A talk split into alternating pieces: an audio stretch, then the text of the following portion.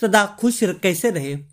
का अगला पहलू है, बिना मांगे सलाह न दीजिए, टीका टिप्पणी करने से बचिए। जीवन में केवल अपनी उन्नति पर मन को एकाग्र करिए। दूसरे क्या कर रहे हैं, इसमें हस्तक्षेप करके और परेशान होकर अपने समय को नष्ट न करिए। दूसरे के कार्यों में दोष निकालने तथा टीका टिप्पणी करने से भी बचिए। केवल वही व्यक्ति दूसरों की टीका टिप्पणी करने के लिए योग्य है जिसने पूर्णता प्राप्त कर ली है।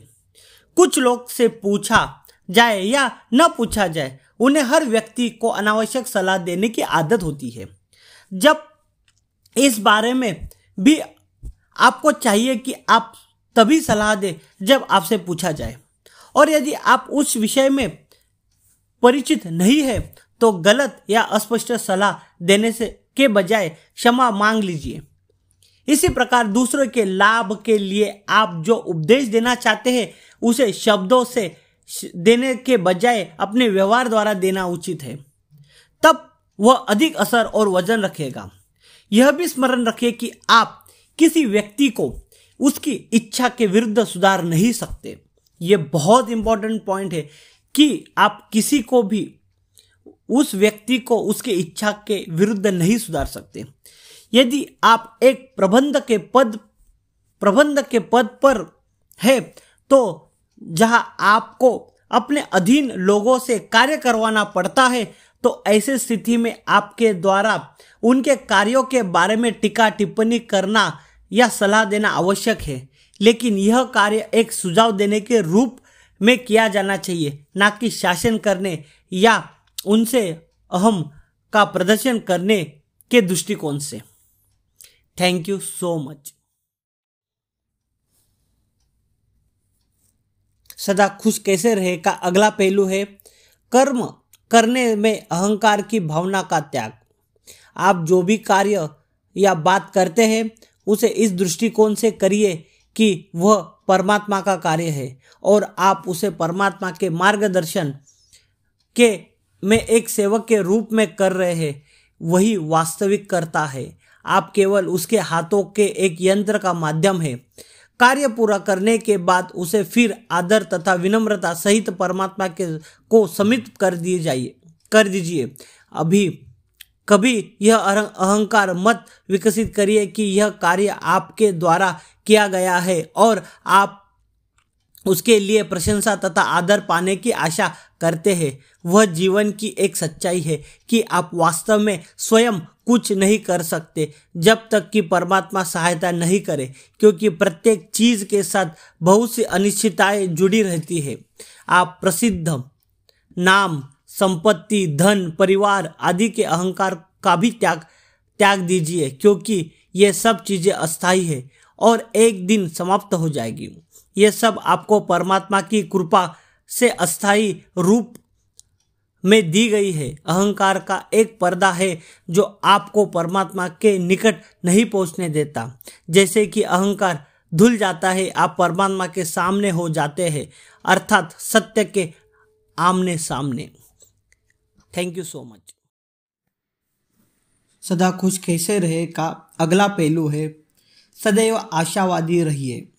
आप किसी कार्य को करने में चाहे कितनी बार असफल हो चुके हैं, फिर भी अपनी सफलता के बारे में आशावादी रहिए।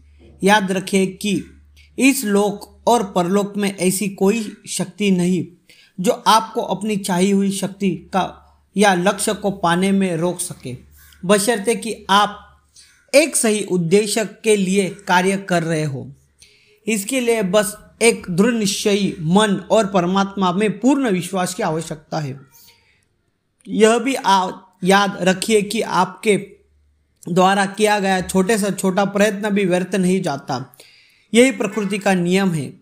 आपके द्वारा अभी किए जाने वाले विभिन्न प्रयत्न और उठाई गई पीड़ाओं तथा कष्ट निश्चित रूप में फल लाएँगे।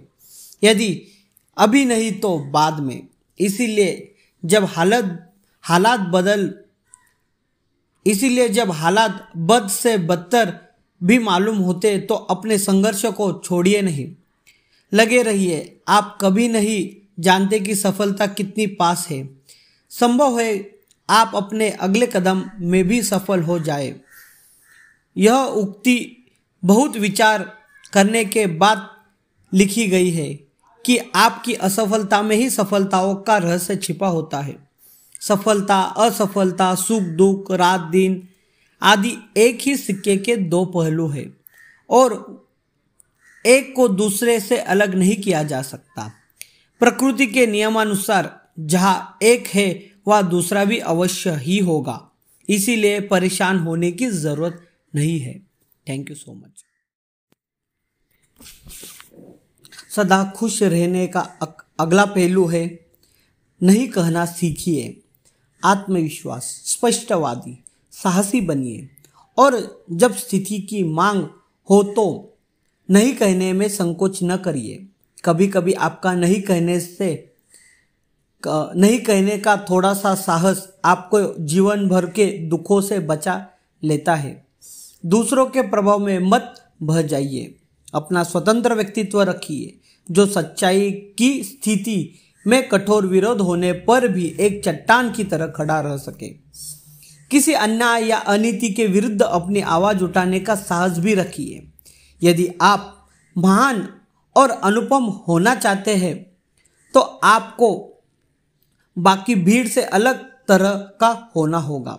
लेकिन यह ज़रूर नहीं कि आप न कहने के लिए रूप, रुखेपन से और अपना अपमान, अपमानजनक तरीके से बोले। आप विनम्रपूर्वक भी न कर सकते हैं। कुछ लोग कहते हैं कि नहीं कहने से दूसरा व्यक्ति नाराज़ या दुखी हो जाएगा। लेकिन स्मरण रखिए कि इस संसार में आपका लक्ष्य दूसरों को खुश करना नहीं है। आपका उद्देश्य आत्मविकास करना है। दूसरे व्यक्ति की खुशी या नाखुशी आपके कहने की अपेक्षा उसकी अपनी मानसिकता पर अधिक निर्भर करती है। उदाहरण के लिए, यदि एक व्यक्ति की मानसिकता नकारात्मक है तो आप चाहे कुछ कहे या करे, वह हर चीज़ को नकारात्मक रूप में ही देखेगा। अतः अपना ध्यान दूसरों पर केंद्रित करने के बजाय आपको अपने आप पर अधिक ध्यान देना चाहिए कि आप जो कुछ कर रहे हैं, वह आपके अनुसार उचित है या अनुचित। थैंक यू सो मच अब हम सदा खुश कैसे रहे के अगले पहलू के बारे में जानेंगे। टालने की आदत से बचिए। चीज़ों या कार्यों को आगे के लिए और कल पर टालने की आदत से बचिए। सफल व्यक्ति वो होते हैं जो अपनी कुर्सी से उठकर तत्काल कार्य करते हैं।